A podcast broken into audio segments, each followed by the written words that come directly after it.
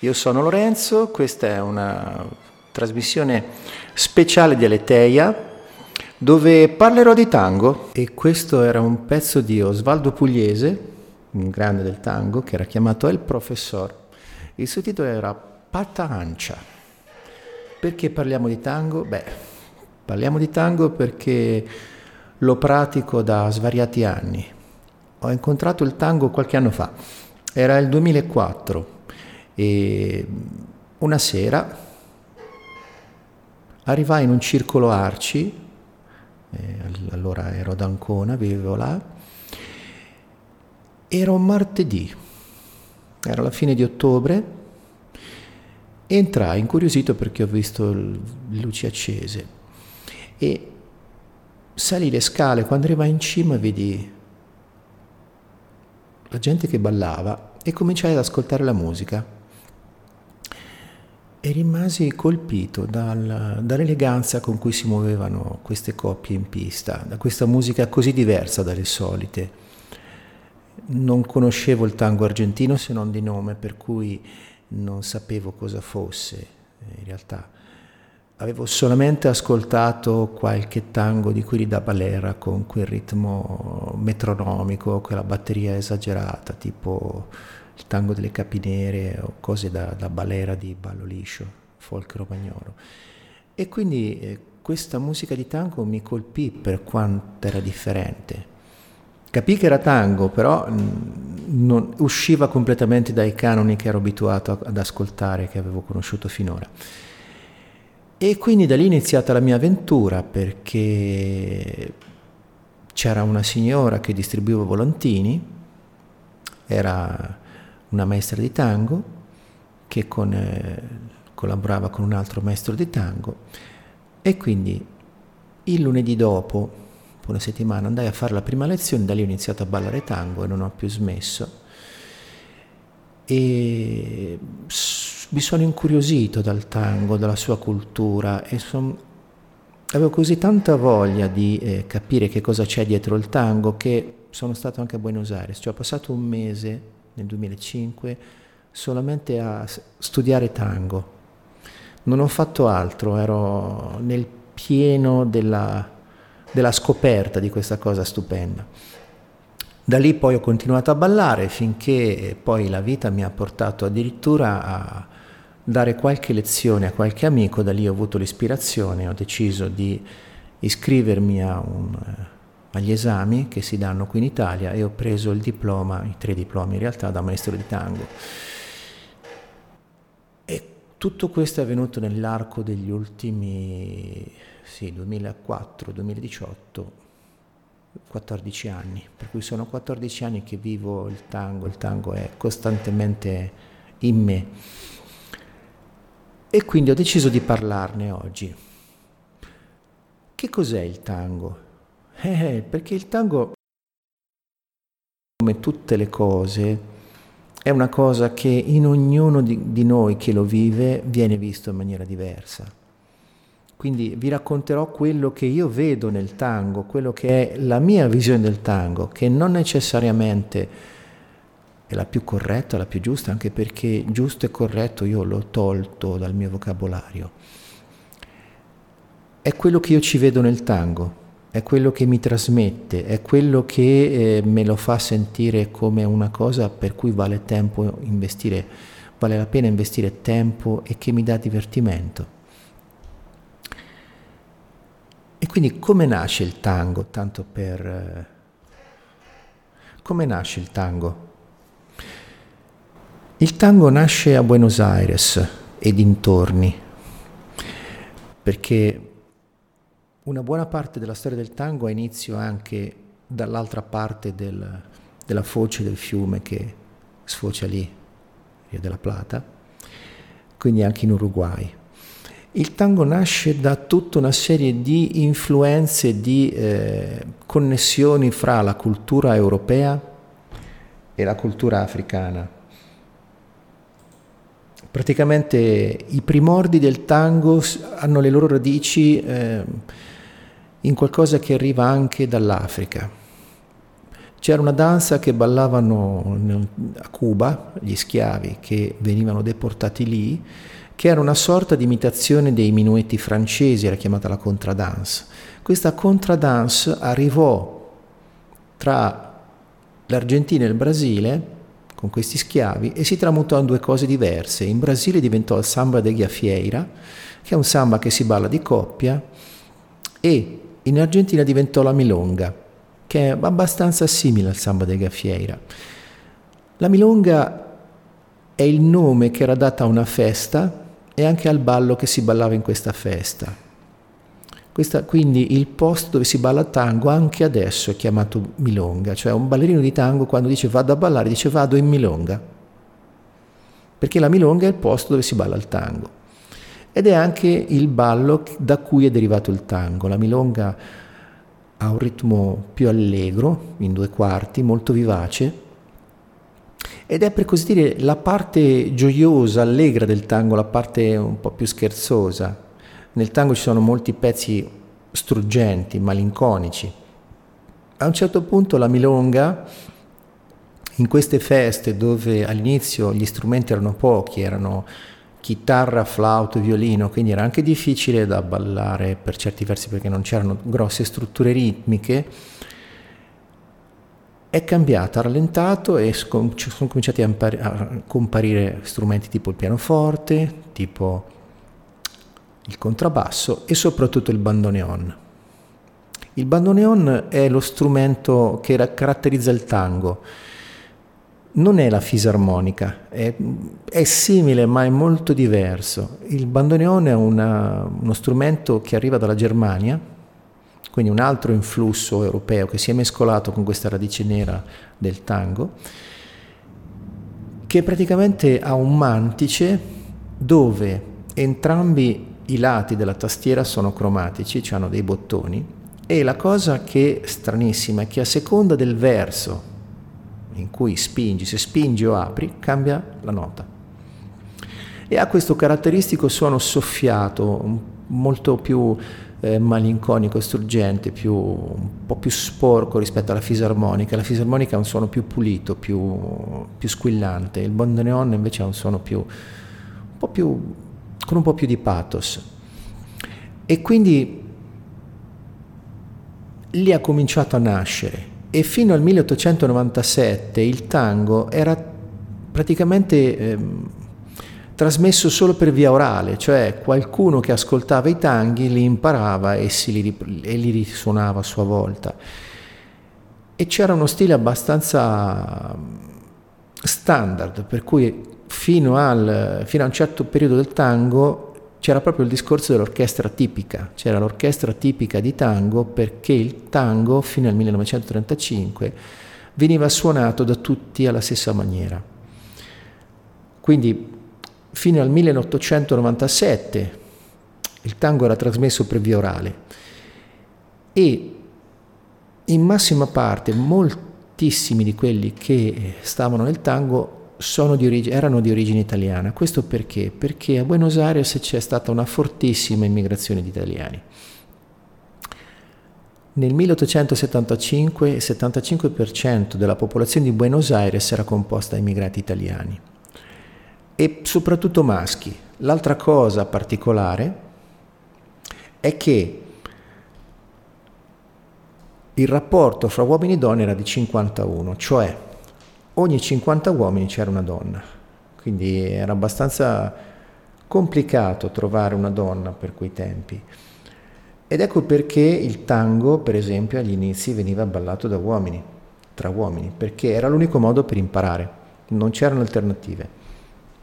Cioè nel senso che le poche donne che c'erano, eh, quando imparavano a ballare, poi passavano il tempo ballando e gli uomini avevano certe remore andare a fare una figuraccia, cioè prima di presentarsi a ballare una donna imparavano bene.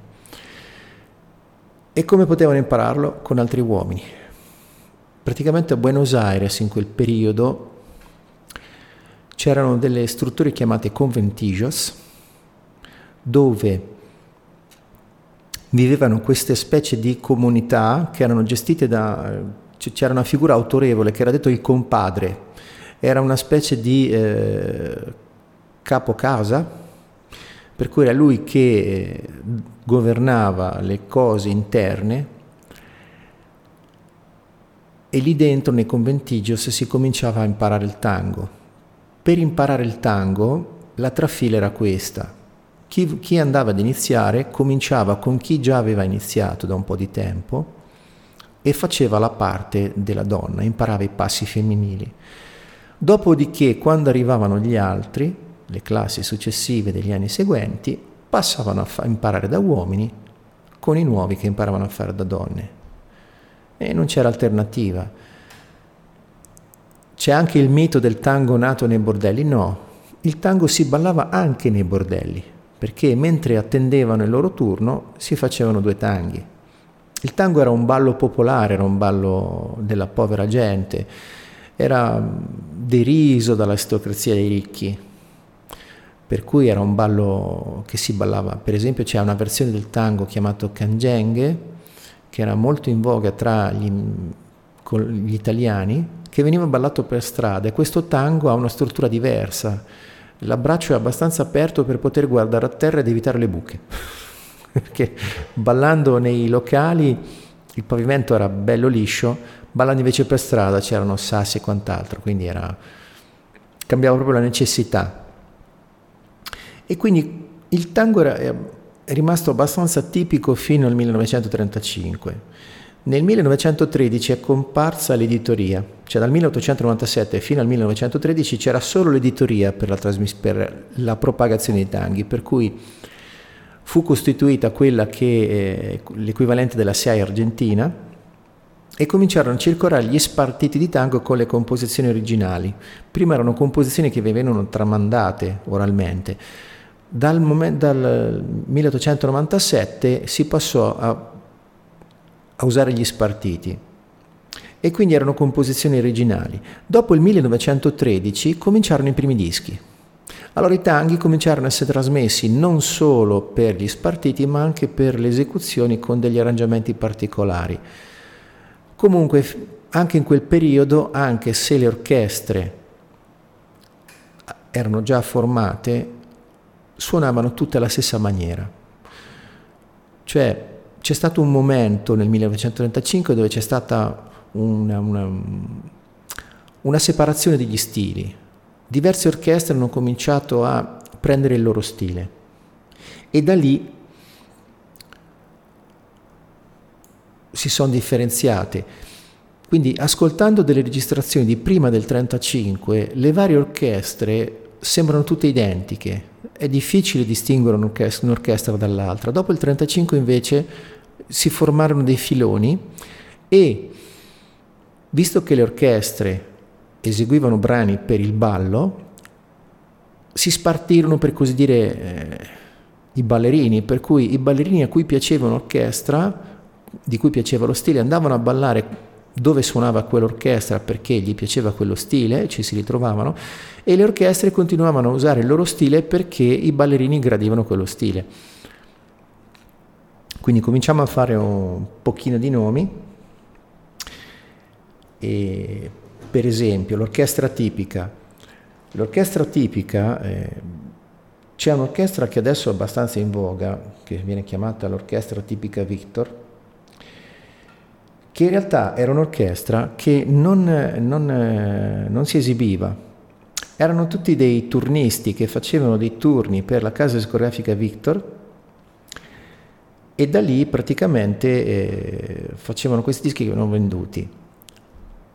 Perché ancora il concetto di orchestra tipica aveva senso, nel senso che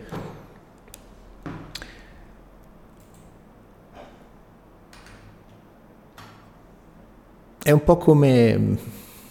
era un prodotto commerciale, cioè siccome il tango era abbastanza standardizzato, le case discografiche si facevano ognuno la sua orchestra tipica per registrare i propri tanghi che vendevano sul mercato. Quindi queste orchestre non andavano nel locale a suonare. E l'orchestra tipica Vittor è rimasta perché? Perché era diretta da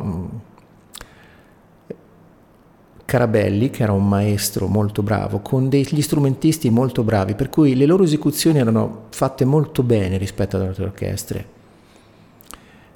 E quindi questo ha durato fino a che non è intervenuto Juan D'Arienzo. Juan D'Arienzo nel 1935 ha segnato un cambio epocale.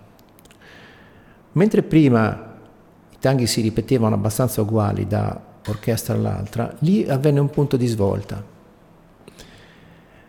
Da lì si sono creati tre filoni principali.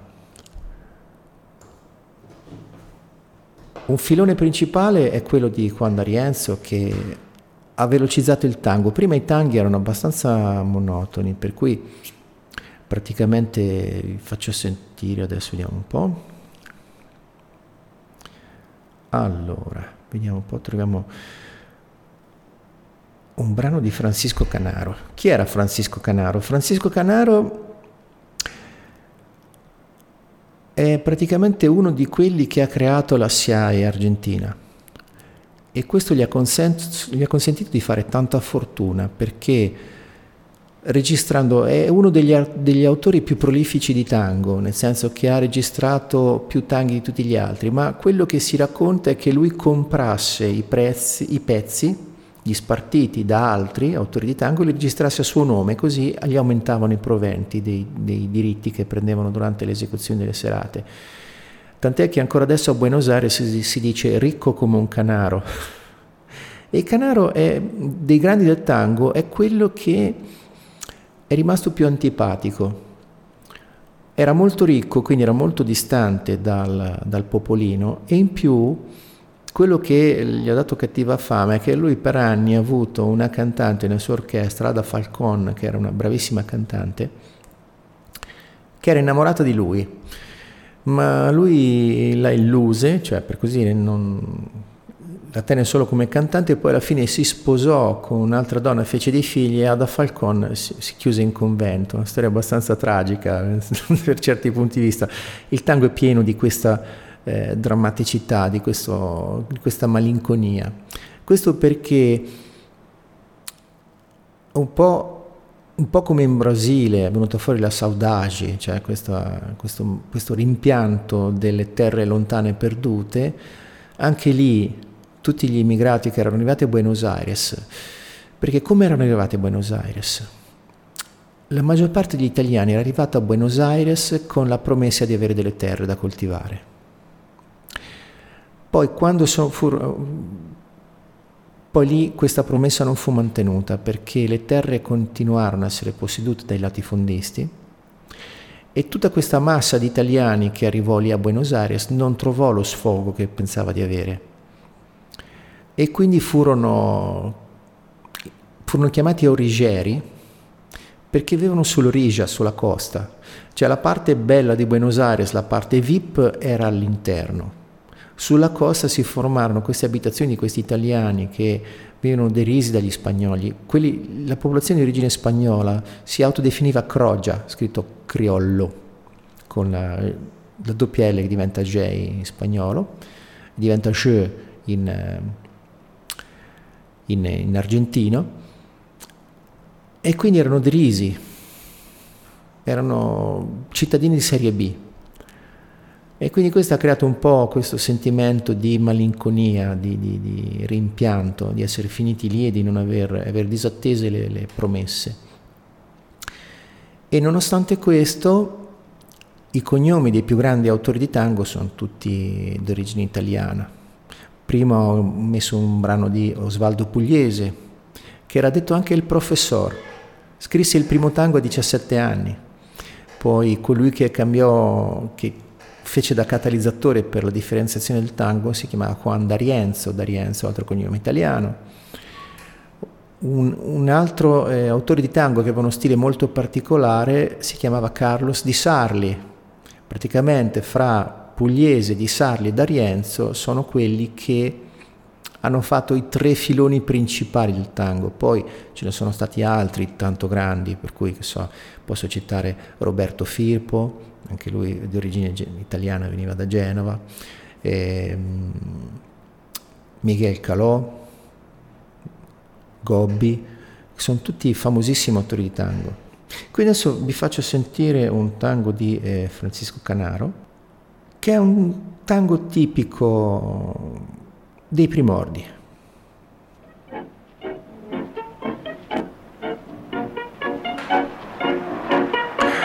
Questo è El Polito.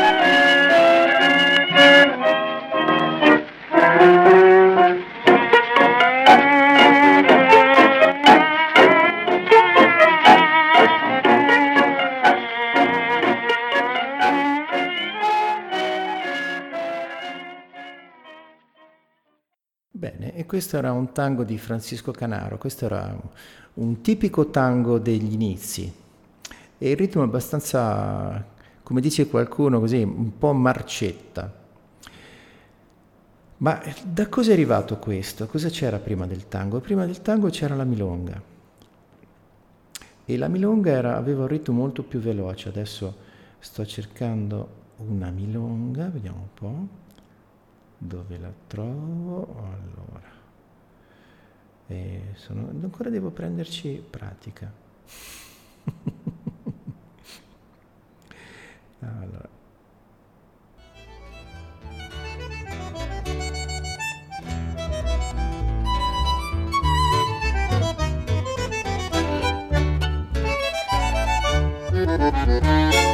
Milonga para recordarte, milonga sentimental.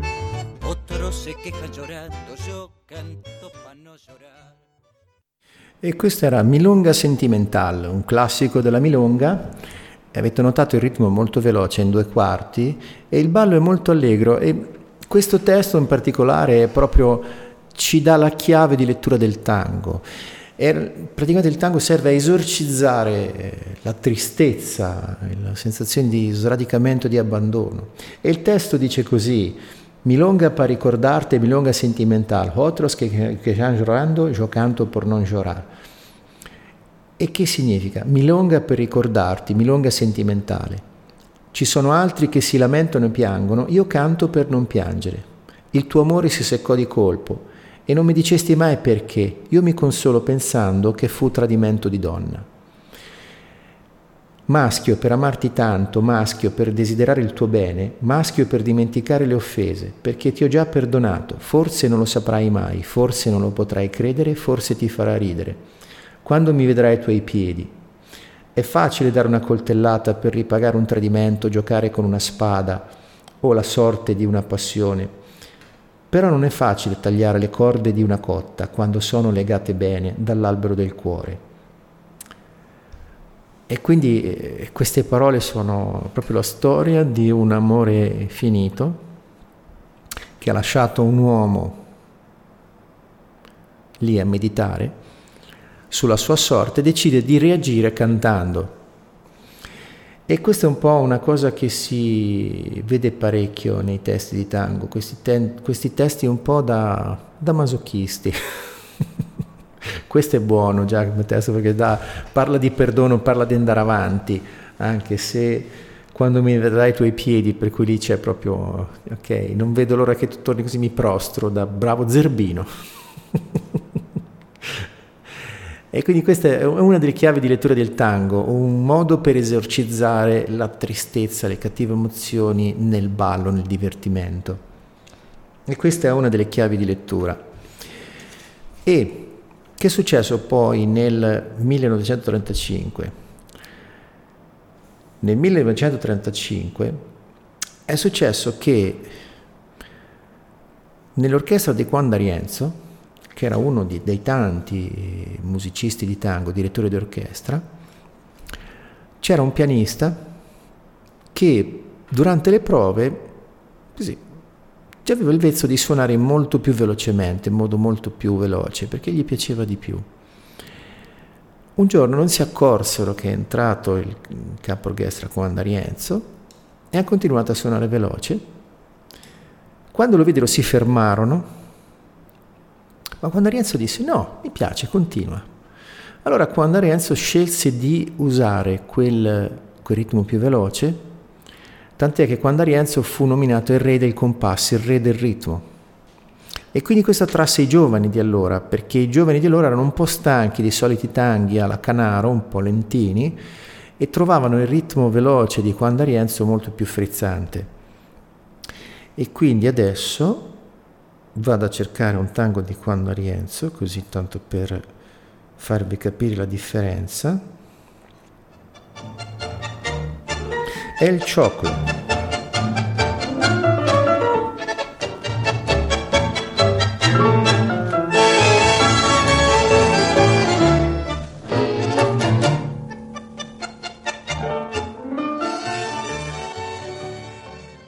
E questo era il cioclo di Juan D'Arienzo.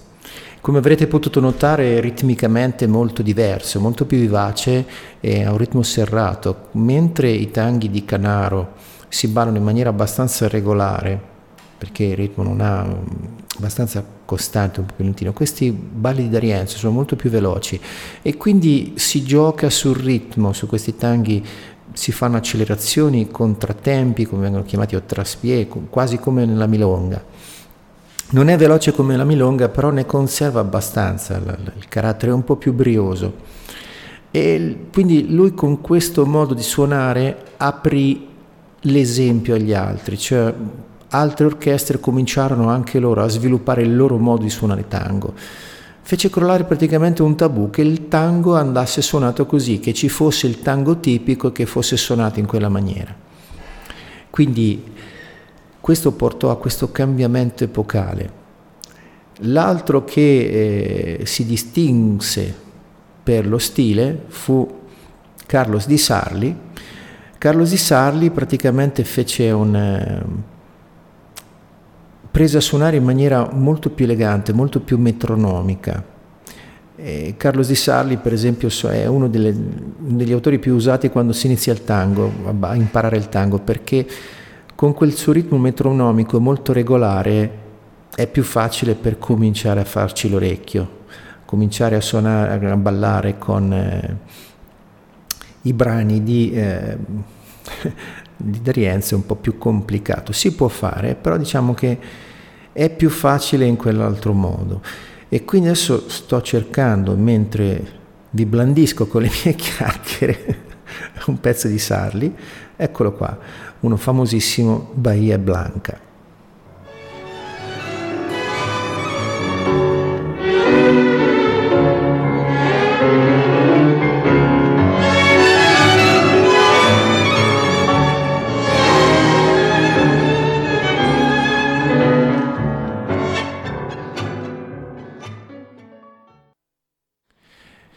Questo qui era Bahia Blanca di Carlos Di Sarli.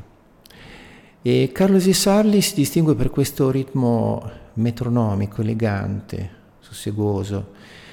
Praticamente mentre ritmi alla Quanda Rienzo si ballano sul ritmo, invece i tanghi di Sarli si ballano sulla melodia, cioè a seconda dell'intensità della melodia si possono fare delle improvvisazioni, delle pause.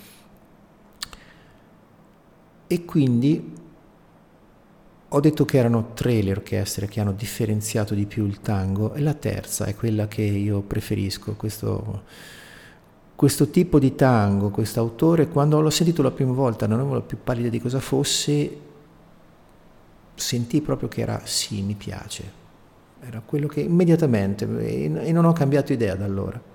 Sto parlando di Osvaldo Pugliese. Osvaldo Pugliese era chiamato El Professor perché scrisse il primo tango a 17 anni, musicalmente era molto, molto acculturato e aveva un modo di, di, fare molto particolare, tant'è che lo chiamano ancora San Pugliese in, a Buenos Aires.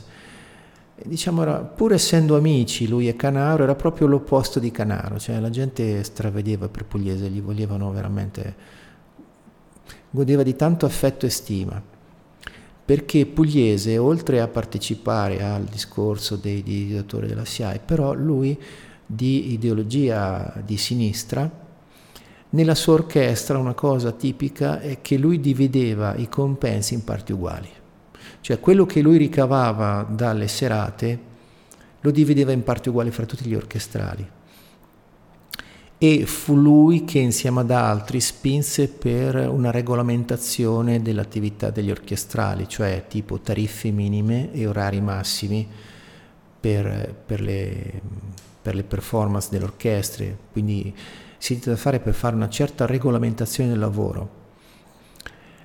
E per questo eh, Osvaldo Pugliese finì diverse volte in carcere perché non era molto simpatico e ben voluto dal regime di destra che c'era in Argentina. E nei periodi in cui lui era in carcere la sua orchestra suonava lasciando il pianoforte che era lo strumento che Pugliese suonava vuoto con sopra un garofano rosso a testimonianza dell'affetto che provavano per il direttore.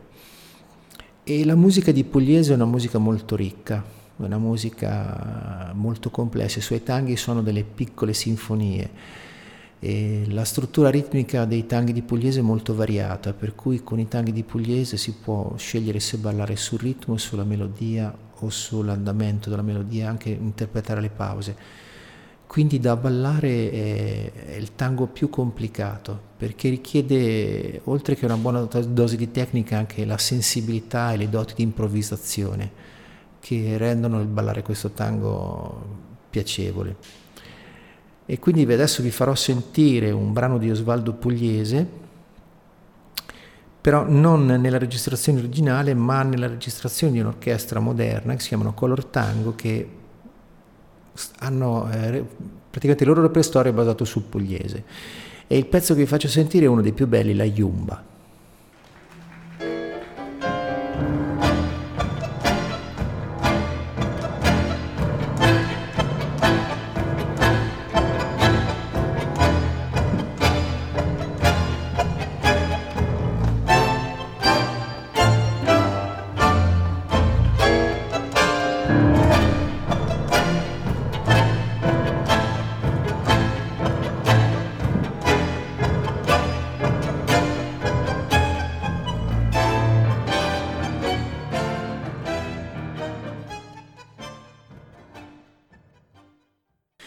Questa era la Yumba di Osvaldo Pugliese nella esecuzione dell'orchestra Color Tango.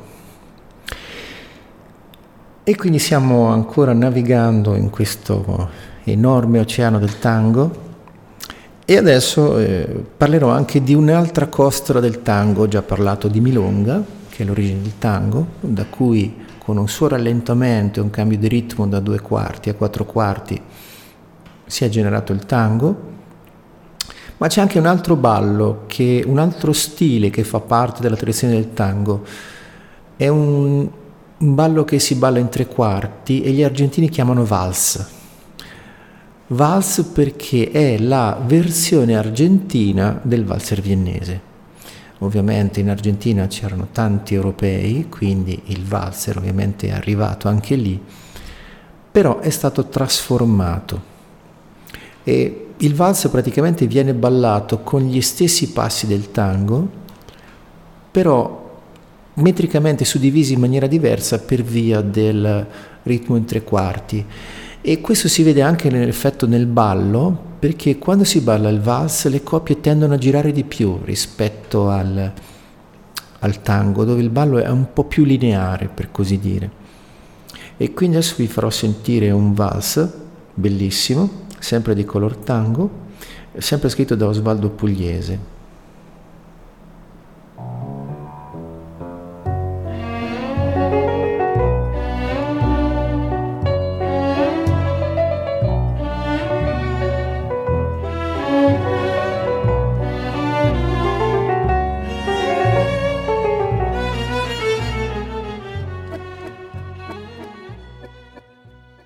Questo era Desde l'Alma di Osvaldo Pugliese nella registrazione di Color Tango.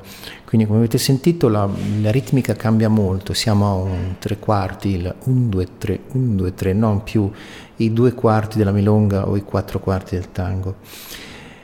E il vals praticamente, secondo il mio sentire, è la parte più romantica del tango. Diciamo che ho questa sensazione ascoltando e ballando i vari stili. La milonga è la parte allegra, giocosa, quella dove si scorazza un po' in velocità e si sta nel ritmo ancora di più. Il tango a seconda di vari autori può essere un po' più veloce, un po' meno veloce, ma c'è comunque quella, quell'eleganza che li contraddistingue. Nel vals proprio c'è la parte romantica, è un suono un po' più romantico. E anche nei testi, per esempio, adesso vi faccio sentire un altro bellissimo vals di Alfredo Gobbi, Como, como la, Las Margaritas.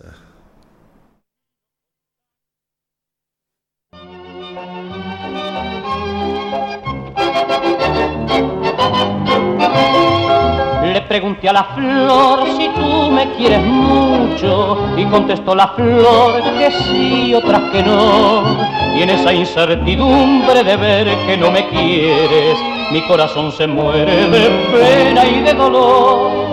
Cuando me dices sí, renace mi esperanza y vuelvo a preguntar celoso de tu amor. Entonces como un eco de tus mismas palabras, dice la margarita que no me quieres no. Dice la flor, dice que sí, dice que no. Igual que tú me dices sí, me dice no.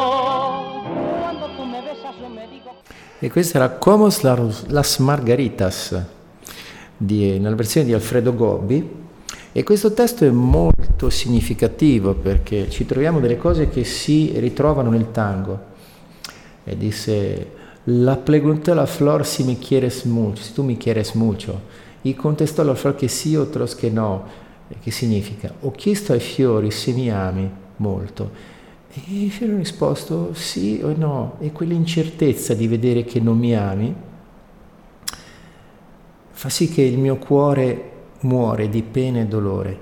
Quando me lo dici la mia speranza è rinata e chiedo ancora, geloso del tuo amore. E quindi come eco delle stesse tue parole, eh, le margherite mi dicono che non mi ami, no. E il fiore dice sì, dice no, è come te che dici sì e che dici no. E quando mi baci dico giustamente fiore, ai fiori che hanno mentito ma se dopo un bacio non mi ami penso che hai mentito tu, amore. E dice sì, sì, sì, sì, no, perché dici sì o no? E non dirlo, e non, non dirlo mai no, perché così mi ucciderai. e anche qui ritorna il tema di questo amore non corrisposto che fa disperare questi, questi autori di tango. Ma questo è, ci sono testi ancora più terribili di tango.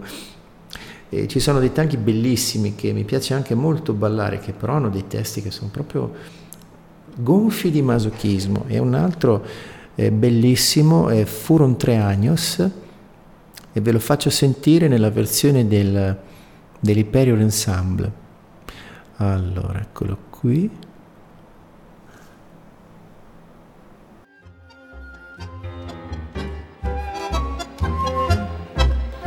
No me hablas, tesoro mío, no me hablas ni me has mirado.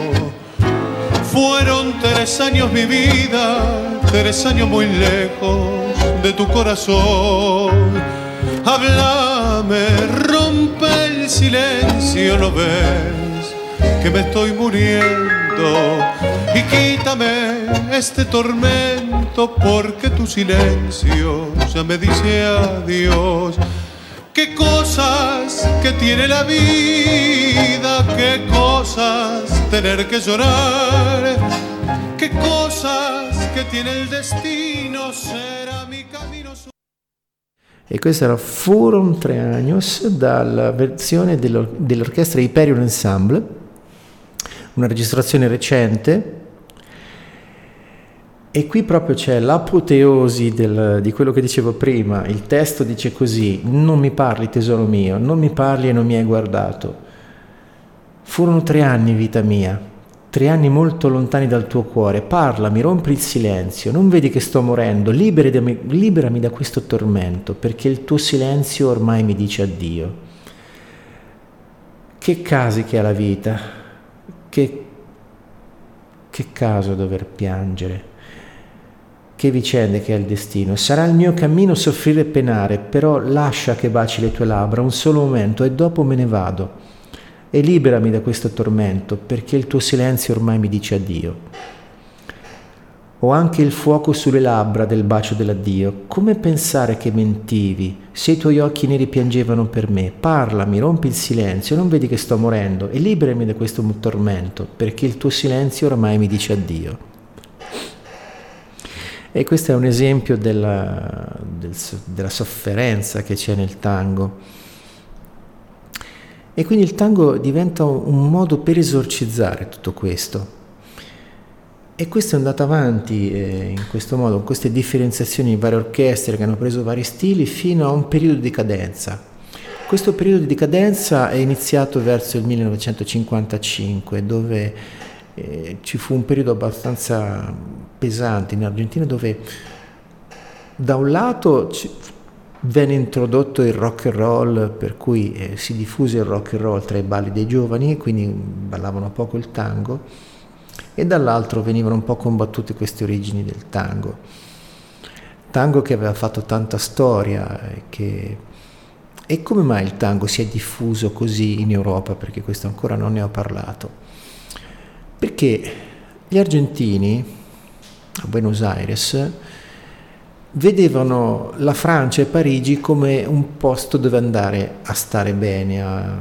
era un posto ambito. Quindi quando un argentino aveva dei soldi, se poteva, che diventava ricco, ne andava a spendere un po' a Parigi per divertirsi. Quindi questo creò un flusso e riflusso del tango, cioè gli argentini che andavano a Parigi, per cui c'è un pezzo famoso di Canaro Parigi, cioè Canaro a Parigi, anche mu- i musicisti di tango andavano in tournée in Europa, andavano a Parigi perché era una cosa diversa, non si conosceva. E questo fece sì che i ricchi parigini che imparavano il tango di là furono curiosi anche di venire a scoprire il tango a Buenos Aires, quindi cominciarono ad andare a Buenos Aires e questo sdoganò, per così dire, il tango presso l'aristocrazia portegna di Buenos Aires, che fino ad allora l'aveva visto abbastanza in maniera pessima. E quindi nacque un tango chiamato tango salon, perché il tango che si ballava pop- dal, il popolino ballava nelle milonghe era detto tango milonghero, i locali erano molto affollati, molto pieni, quindi si ballava con un abbraccio stretto perché non c'era posto, c'era spazio per allargarsi più di tanto. E quindi questi tanghi milongheri degli esordi erano ballati con un abbraccio frontale molto stretto per occupare meno posto, le mosse erano tutte contenute, si giocava sul ritmo e non si facevano svolazzi come si vede, che so, in televisione con, quel, con quei tanghi che sono tanghi coreografati da spettacolo, che hanno ben poco del, del tango vissuto socialmente in, in Milonga. E quindi questa gente ballava stretta in Milonga e in Milonga c'era anche un codice di comportamento molto particolare. Praticamente all'epoca, come dissi, c'erano i conventigios dove vivevano gli uomini perché il rapporto uomini-donne era di 51 all'inizio del tango, quindi le donne erano molto rare e gli uomini imparavano a ballare fra di loro in modo da arrivare in Milonga già sapendo ballare e quindi non giocarsi le poche ballerine che c'erano perché ovviamente se un, se un ballerino non ballava bene, poi le ballerine ci ballavano magari una volta, poi non ci ballavano più. E come facevano gli inviti? Perché questa è una cosa molto particolare. Gli inviti in Milonga vengono, fatti, vengono fatti tuttora a Buenos Aires e da qualche parte anche in Italia, ma non sempre, con una cosa chiamata il cabeseo. Cioè sarebbe dire cabesa e testa, il cabeseo è una specie di testeggiare, testeggiamento, Cabeseo. Praticamente, senza dire una parola, anche dai lati opposti della sala, ci si guarda, si cerca lo sguardo di qualcuno con cui si vuole ballare. Quando si incrociano gli sguardi, il ballerino e la ballerina fanno un piccolo cenno di assenso con la testa, quella è la conferma del, della volontà di ballare, allora si alzano e si incontrano in pista. La prima volta che ho visto farlo a Buenos Aires sono rimasto stupito perché non avendo l'abitudine a vedere quei gesti così rapidi, avevo l'impressione che si trovassero in pista così. Non, non vedevo il, il, nesso che c'era prima, il nesso causale del, del cabeseo. Poi me l'hanno spiegato e ho cominciato a, a capirlo ed usarlo anch'io, ovviamente, lì a Buenos Aires sul posto. In Italia, nei posti dove avevo ballato fino ad allora, eh, non, non, non si usava. E poi eh, ho scoperto anche delle altre cose molto caratteristiche di Buenos Aires, che sono molte milonghe. C'è tutto un codice di comportamento, per cui il cabeseo, perché il cabeseo? Perché andare a invitare una ballerina direttamente, esplicitamente, andando al tavolo, è un gesto molto ardito, che viene fatto solamente quando c'è una gran confidenza con la ballerina e non c'è possibilità di avere un rifiuto. Perché ehm, in quei tempi rifiutare un ballo a un uomo era una questione anche di orgoglio da parte degli uomini, che erano abbastanza violenti. Non per niente in molti tanghi c'è la figura del compadrito. Mentre nei conventigios c'era il compadre, che era la figura autorevole, il compadrito più o meno corrisponde al guappo napoletano, cioè era un giovane che non era un compadre, però si atteggiava come lo fosse, cercava di darsi un tono e quindi faceva lo spavaldo, faceva il bullo e dire di no a questi qui era abbastanza pericoloso perché ci tenevano la loro reputazione e spesso finivano in risse e coltellate. Quindi il cabeseo serviva appunto a non dire no apertamente, quindi a poter salvare la faccia. E come dicevano no?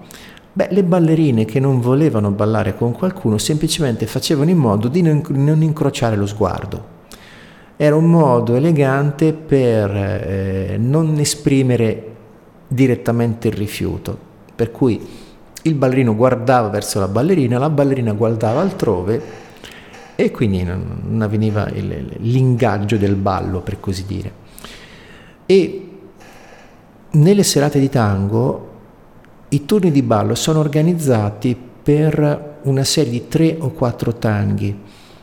A Buenos Aires si usa più i quattro tanghi. Qui in Europa se ne fanno anche da tre perché con, centri, con certi generi tipo il vals è difficile fare delle tande da quattro perché ci sono delle orchestre che hanno fatto pochi pezzi, quindi eh, rimangono dei pezzi sghembi. Allora si usa di più fare le tande da tre in certi posti qui in Italia, anche se comunque è facile trovare musicalizzatori che fanno tande da quattro pezzi.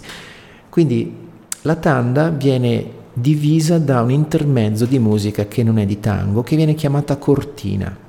Questa cortina che mm, solitamente dura dai 20 ai 30 secondi, non di più, serve per fare l'invito. Per cui nel Galateo del tango si fa l'invito col cabeseo, ci si trova a ballare, si balla fino alla fine della tanda, quando arriva la cortina dopo il terzo o quarto pezzo, si riva al tavolo oppure si guarda in giro e si fa altri inviti e si, e si balla con altri. E non c'è solo questo, per esempio agli albori del tango un altro, di, un altro codice era nelle scarpe delle ragazze. Le donne che portavano le scarpe con le punte aperte erano disponibili, erano single, non erano fidanzate. Quindi chi vedeva una donna con le scarpe aperte era comunque era un segnale sì, posso approcciarla con oltre il tango perché non è impegnata, mentre le ragazze che erano impegnate già fidanzate andavano a ballare con le scarpe chiuse. E questo serviva a segnalare il fatto di non provateci che sono impegnate, era un po' come portare una specie di fede, per così dire. E un'altra convenzione era che quando un uomo e una donna si siedono sullo stesso tavolino da soli, nessuno invita la donna. Questo è proprio un segnale che si usa ancora adesso in certe milonghe di Buenos Aires, tant'è che quando vanno a ballare eh, le ballerine si organizzano in modo in tavolo, sul tavolo di essere almeno in tre, perché se vanno a ballare con un amico e si siedono allo stesso tavolo rischiano di non ballare tutta la sera se non con lui e quindi si organizzano in tal senso. Poi questo non è valido proprio in tutte le milonghe, diciamo, a Buenos Aires ci sono delle milonghe diverse da quelle tradizionali dove si balla in maniera diversa, perché il tango, dopo il 1955, nel periodo di decadenza, ha cominciato, ha continuato comunque a trasformarsi. Un esempio delle trasformazioni fu Astor Piazzolla, Astor Piazzolla cominciò a suonare in orchestra di Osvaldo Pugliese, suonava il bandoneone, poi cominciò a, a comporre i suoi tanghi che, di cui solo pochi sono ballabili perché la musica di Piazzolla è molto assonante col jazz, ci sono dei pezzi bellissimi ma che da ballare sono veramente molto complicati perché hanno una struttura ritmica ancora più complessa e sciolta di quella di Pugliese. E quindi il più famoso è Libertango e ha segnato un'epoca Piazzolla perché ha segnato questa, questo sconfinamento del tango verso il jazz. Qualcu, qualche ben pensante dice che quello non è il tango. Io ho la mia idea di tango, nel senso che eh, io ho il tango come lo vivo e come lo ballo ed è mio, è individuale, non è, non, non è condivisibile più di tanto, nel senso che sì, d'accordo, io insegno tango occasionalmente, ma quando insegno tango ovviamente parto da quello che so io, da quello che vivo e che ballo, ma il modo in cui l'allievo lo riceve è suo, quindi si crea il suo tango. E il tango come una lingua non è rimasto fermo, si è evoluto anno per anno, è cambiato. E Piazzolla è un altro di questi cambiamenti, per cui il tango esiste il tango di ogni essere umano che lo balla, per così dire. Ovviamente ci sono degli stili tango che sono più condivisi, ma dire che questo è il vero tango, quell'altro no, mi sembra un discorso abbastanza futile, perché il tango per me è un'espressione di, di, di anima. Il requisito per ballare il tango fondamentale, oltre ad avere due gambe, è avere un cuore. Cioè il tango se non lo balli col cuore si vede, diventa meccanico, diventa qualcosa che non è granché. E oltretutto l'altra cosa curiosa che ho scoperto a Buenos Aires è che le gare di tango, i campionati, hanno cominciato ad organizzarle ad uso e consumo degli europei, perché quando gli argentini si sono resi conto che gli europei erano disposti a spendere un sacco di soldi per eh, ballare tango e fare queste cose qui, hanno cominciato a, a farsi furbi ed ad organizzarsi. Allora. E adesso, eh, tanto per... Ok, vi farò sentire Libertango di Astor Piazzolla, che è uno dei pezzi, il pezzo suo più famoso, quello che direte, ah sì, è questo.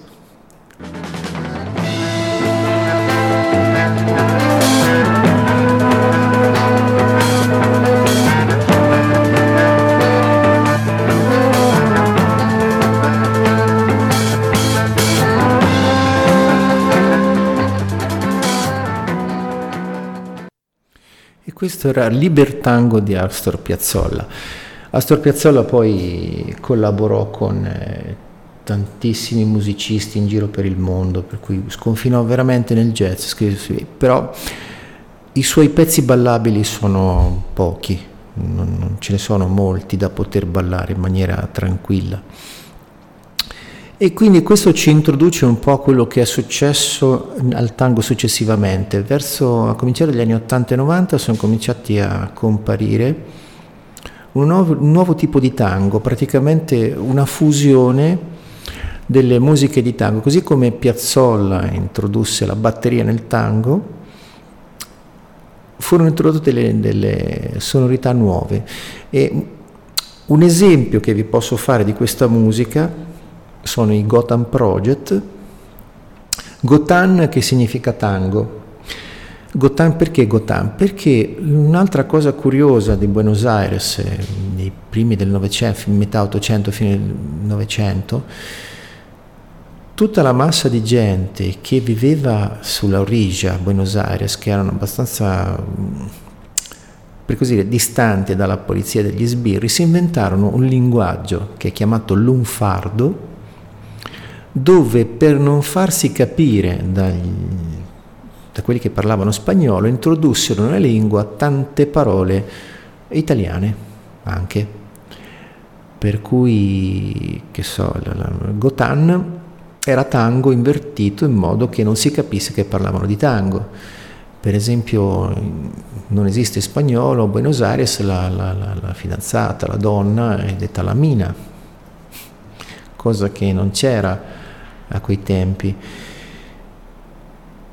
e quindi molte parole, molte parole nei, nei, tanghi sono di lunfardo, per cui non sono direttamente traducibili in spagnolo. E quindi Gotham Project appunto perché trassero ispirazione da questa parola lunfarda.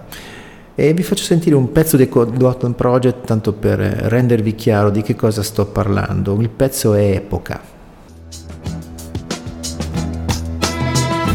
No eran buenas esas épocas. malos eran esos aires. Fue hace 25 existías.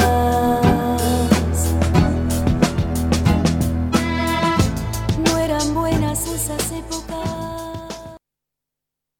E questi erano i Gotham Project epoca. E l'ultima l'ultimo figlio del tango, per così dire, di questa onda iniziata metà Ottocento che ancora va avanti e si propaga, si propaga ormai in tutto il mondo. E quindi che cosa c'è nel tango di così speciale? Almeno quello che io ci vedo di speciale nel tango. Nel tango c'è questa espressione di un qualcosa che va oltre le sofferenze in cui eh, ci incastriamo, un amore perduto, una terra perduta, la malinconia, e la si esorcizza con questo ballo dove la sua struttura è veramente molto particolare, perché è un ballo di coppia dove le figure di fatto non esistono, cioè sono state create ad uso e consumo degli europei. Per esempio la salida basica, cioè la, la la forma base del, la base del tango in otto tempi, fu creata da Giorgio e Gloria Dinzel quando negli anni 60 vennero in Europa ad insegnare il tango agli europei, perché gli europei avevano bisogno di schemi.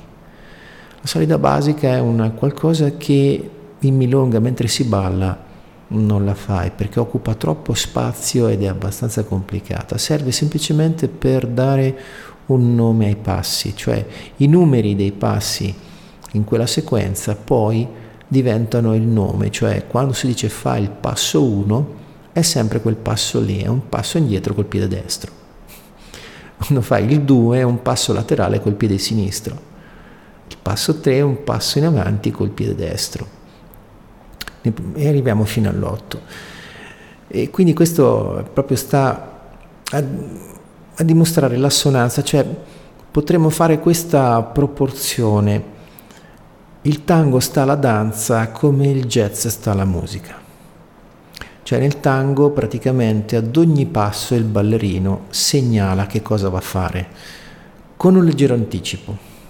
Cioè mentre si balla, il ballerino deve avere cura di, con anticipo più o meno di un mezzo tempo, di cominciare a dare il segnale che poi arriva alla sua compagna di ballo, in modo tale che lei possa seguirlo e questo crea l'effetto del movimento all'unisono. E quindi l'unico limite che c'è nel tango è dove sta il peso del corpo, ovvero se io ho il peso su un piede non lo muovo, muovo l'altro. Poi come lo muovo ci sono sempre molte possibilità, per cui non è possibile stabilire a priori eh, che cosa si fa. Mi è capitato diverse volte di ballerini che iniziavano a ballare, mi chiedevano, dice, ma io non capisco quello che fai. Io dicevo loro, cara, ascolta, come puoi capire una cosa che io ancora non ho deciso? Perché molto spesso in pista, in milonga, il tango diventa il ballo dei vorrei ma non posso, perché viene l'idea di andare in una direzione si chiude lo spazio, arriva un'altra coppia che fa qualcos'altro, allora cambio, vado altrove, oppure non c'è spazio, oppure che so, do un segnale, la ballerina lo interpreta a modo suo e quindi seguo la ballerina per così dire, compenso quello che non è arrivato e quindi questo fa in modo che il tango assuma questa magia. Le coppie che sono più affascinanti da vedere sono quelle in cui si vede proprio questo sincronismo, questo andare avanti all'unisono. E anche nella struttura del tango si vede proprio che c'è una relazione che è sempre costante a livello di torace, a livello fisico, e sotto le gambe giocano. Per cui è proprio una cosa molto affascinante, è per questo che mi fa dire proprio che il tango si balla col cuore. E in più, da un certo punto di vista, il tango manifesta proprio la bellezza del maschile e del femminile. Nel senso che nel tango, come dicono a Buenos Aires, l'uomo è il re e la donna è una regina. E sono alla pari, nel senso che sì, l'uomo guida, decide che cosa si fa, ma il come lo si fa lo influenza la donna. Nel senso che a seconda di come si muove una donna, di come risponde ai comandi del ballerino, la marca, come dicono a Buenos Aires, e il ballerino si adegua, perché il ballerino si conduce, ma non in maniera sorda e dittatoriale, ma conduce ascoltando quello che fa la ballerina e la ballerina sì, segue, ascolta, ma non in modo passivo, ma col suo equilibrio, con la sua postura. E quindi si condivide l'equilibrio, non c'è nessuno che si appoggia più di tanto all'altro, c'è una trasmissione di peso, ma è funzionale a far sì che col movimento passino i segnali. E qui la donna non è una bambola di pezza nelle braccia del ballerino, ma è una parte attiva anche lei in qualche modo del ballo. E un'altra cosa bellissima che dicono Buenos Aires, il tango è un ballo dove l'uomo fa un gran lavoro per far far bella figura alla donna. sì, effettivamente è così, che ovviamente ci piace vedere le donne che si muovono in maniera femminile aggraziata e quindi dare il comando giusto per far fare un adorno, per far fare un, quando c'è lo spazio ovviamente, quando è possibile, una mossa particolare è divertente e soddisfacente per me e per tanti altri compagni di Milonga che ho conosciuto negli anni. E quindi proprio è la metafora, una metafora della vita di coppia, il tango. E tutta la sensualità che si vede nel tango, sì, c'è, è innegabile che c'è, ma è molto ritualizzata, per cui succede spesso di vedere una coppia che in milonga balla bene, poi si frequentano solo nel tango. E il tango è una cosa che ho scoperto negli anni, fin da subito, mette a dura prova le coppie. Perché? Mi sono dato anche la risposta, mi sono fatto la domanda e mi sono dato la risposta, ho marzullato. perché spesso nelle relazioni anche di coppia ci si accontenta a parole, nel senso che a parole si dice qualcosa che non c'è. E quindi quando vai a ballare e inizi a ballare, stai imparando, dai un comando, lo dai in maniera che non funziona, lo dai in modo che non funziona, per cui lo dai o troppo forte o troppo debole o nel tempo sbagliato o esiti troppo e la donna non capisce perché, povera, non ce la fa. Oppure quando una donna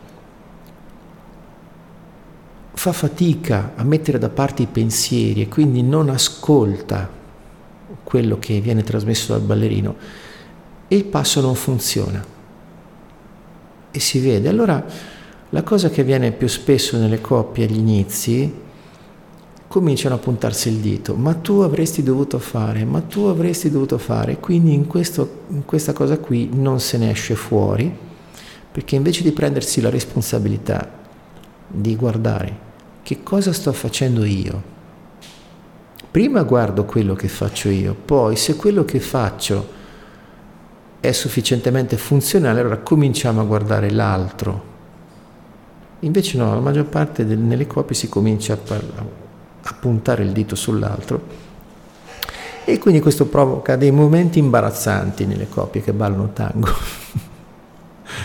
quindi le coppie che riescono a sopravvivere nel tango è, è segno che sono ben rodate.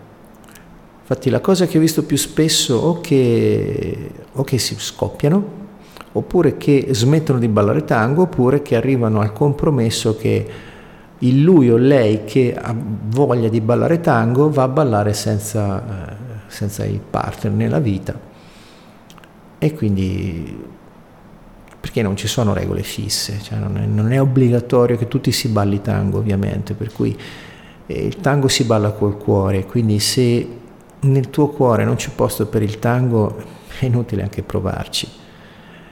E ancora peggio è tentare di ballare tango per compiacere il partner, è una cosa che ti si ritorce contro immediatamente, è molto meglio ascoltarsi e decidere di non ballare tango se non è nelle tue corde, perché questo ti porta a problemi ancora più grossi con eh, il compagno o la compagna di vita. E per questo sostengo che il tango è una bellissima metafora della vita di coppia ed è per questo che c'è questa sensualità nel ballo, questa eleganza in movimenti. Anche perché tecnicamente per poter muoversi insieme in ogni passo c'è bisogno di manten- condividere l'equilibrio. Perché anche nei tanghi più moderni, dove si sta con l'abbraccio aperto, in realtà si condivide anche lì l'equilibrio, che l'abbraccio comunque non viene mai mollato se non in rare eccezioni. E quindi per mantenere l'equilibrio l'importante è imparare a muoversi mantenendo l'altezza del baricentro costante rispetto a terra, cioè eh, si, nel tango si cammina in un modo innaturale che non faremo mai nella vita normale, dove si fa in modo di imparare a tenere il bacino sempre alla stessa altezza, giocando con le gambe, per cui nella tecnica più antica, fino agli anni 60, si eh, piega il ginocchio per compensare la differenza di lunghezza delle gambe mentre si fa il passo. Dopo gli anni 60 è arrivata una nuova tecnica dove si compensa la lunghezza della gamba, cioè non si piega più il ginocchio nel passo avanti o indietro con la gamba che va avanti, compensando con un disassamento del bacino. Al di là del tecnicismo, il risultato finale è che le coppie più belle a vedersi, sono quelli più bravi ovviamente, sembra che scivolino sul pavimento, perché con le gambe fanno una marea di cose e vedi che le teste e le spalle sono più o meno alla stessa altezza, tranne che per mosse dove proprio si fa dei movimenti verso il basso o verso l'altro, perché hanno una ragione, eh, per così dire, coreografica, per così dire, però normalmente nella maggior parte del tempo vedrete che questi ballerini mantengono una relazione di, di torace, cioè praticamente hanno sempre una frontalità, si cercano comunque, anche mentre si girano intorno, e il torace, la parte alta, è più o meno alla stessa altezza. E soprattutto è un controsenso, ma anche nei ritmi più veloci, tipo la milonga, i più bravi sono quelli che, usci, che, usci, cioè, che anche lì mantengono quella costanza del, del busto. Per cui cercare come in altri balli di enfatizzare il ritmo saltellando nella milonga e nel tango è controproducente, perché si perde tempo. Nel, nel, nel cercare di rimbalzare, enfatizzare il movimento, si perde, si perde velocità, perché il modo che c'è nella milonga e nel tango di andare più veloce è fare passi più corti, fare meno strada. Questo perché essendo in due con l'abbraccio, per non perturbare l'equilibrio, si, è più conveniente fare questo.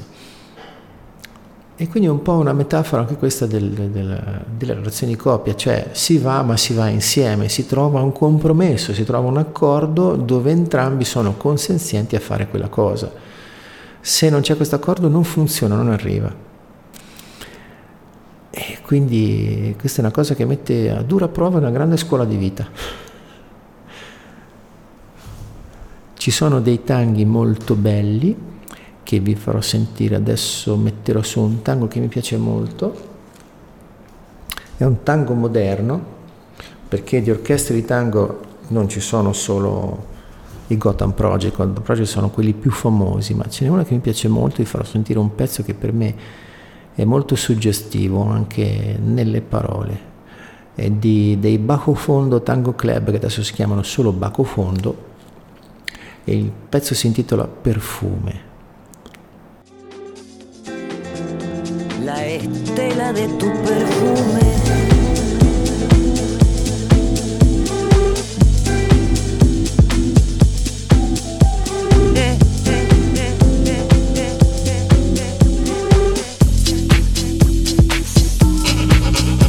Me atravesó suave vendaval.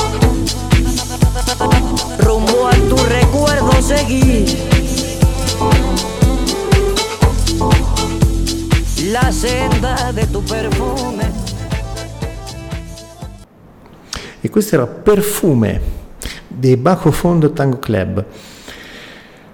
E qui siamo arrivati al tango nuovo. Cos'è il tango nuovo? Il tango nuovo è questa nuova versione di tango che è nata, ha cominciato a nascere a cavallo fra il, il 1900 e il 2000, dove praticamente si adopera uno, uno stile di ballo con l'abbraccio un po' più largo, questo ha consentito di fare dei movimenti leggermente diversi, cioè dei movimenti tipo fuori asse, dove i ballerini in qualche modo si sporgono e fanno una specie di bilanciamento. Ed è molto bello a vedersi e anche molto divertente.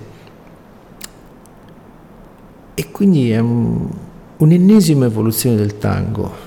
A Buenos Aires ho visto entrambe le facce, cioè c'è un bellissimo locale, si chiama La Confiteria Ideal, dove vedi il tango milonghero, proprio il tango eh, popolare dove ci sono questi ballerini, alcuni molto attempati, che nonostante l'età ballano benissimo. E la cosa meravigliosa è vedere questi, nel tango si segue il giro della pista, la ronda come viene chiamata, che è fatta in senso antiorario.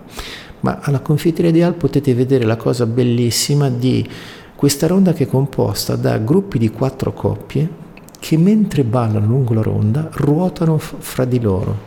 Cioè praticamente sono quattro coppie che fanno una specie di giro su se stessi mentre girano intorno. È, è un po' come, un, come, la Terra che orbita attorno al Sole che gira su se stessa. Queste quattro coppie praticamente ruotano fra di loro mentre ballano. Sono bellissime da vedere. E quello è un posto dove si balla abbastanza in modo tradizionale, il posto è molto elegante, tutto stucchi e specchi, gli uomini in giacca e cravatta, le donne vestite bene, e quindi è un locale un po' particolare. Poi sono stato in un altro posto, in altri posti dove si balla, dove si balla sempre in modo tradizionale, però non così, dove c'è uno stile di tango un po', c'è qualche, pugliese, qualche tango di pugliese in più, dove l'abbraccio è un po' più largo, per così dire, e a seconda dei posti sono più o meno eleganti. Ci sono dei posti che sono tipo il Sunderland, il Club Sunderland, che è un club molto famoso che è una palestra, cioè se vedete i filmati del Club Sunderland ci vanno famosissimi ballerini di tango, però di fatto è una palestra adibita a milonga anche il Salon Cannings, che è un locale apposta di tango dove sono stato molto bello, è un posto che non ha un arredamento così speciale, mirabolante come la Confiteria Ideal.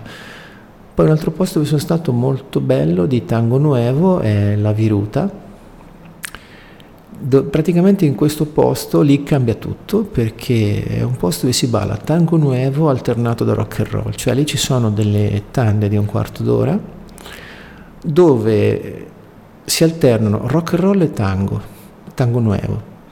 E lì le, proprio per un contrappasso rispetto alle generazioni precedenti i ballerini ballano in maniera molto molto eh, più sciolta.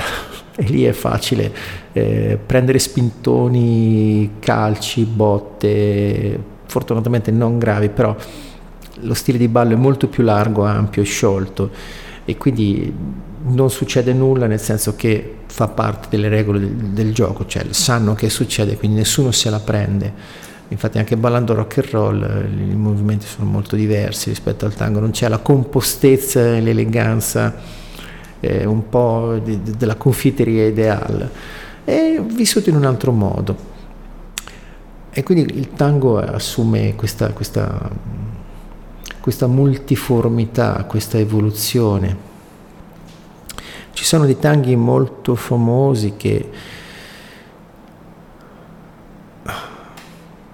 Stavo pensando a cosa farvi sentire adesso di bello, di interessante. Ah sì, un altro fenomeno del tango che è molto diffuso fra chi ama il tango nuovo.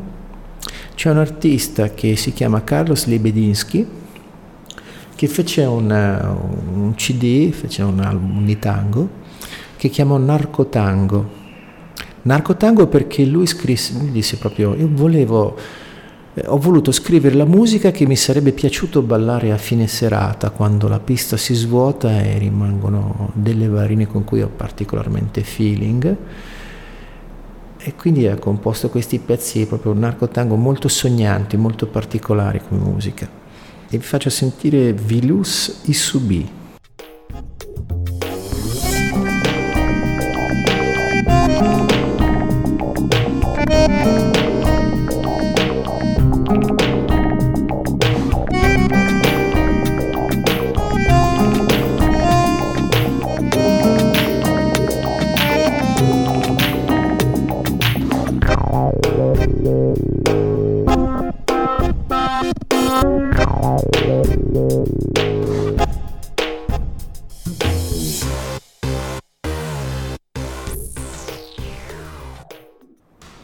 E questo era Vilus Isubi di Carlos Libedinsky dal suo CD Narcotango.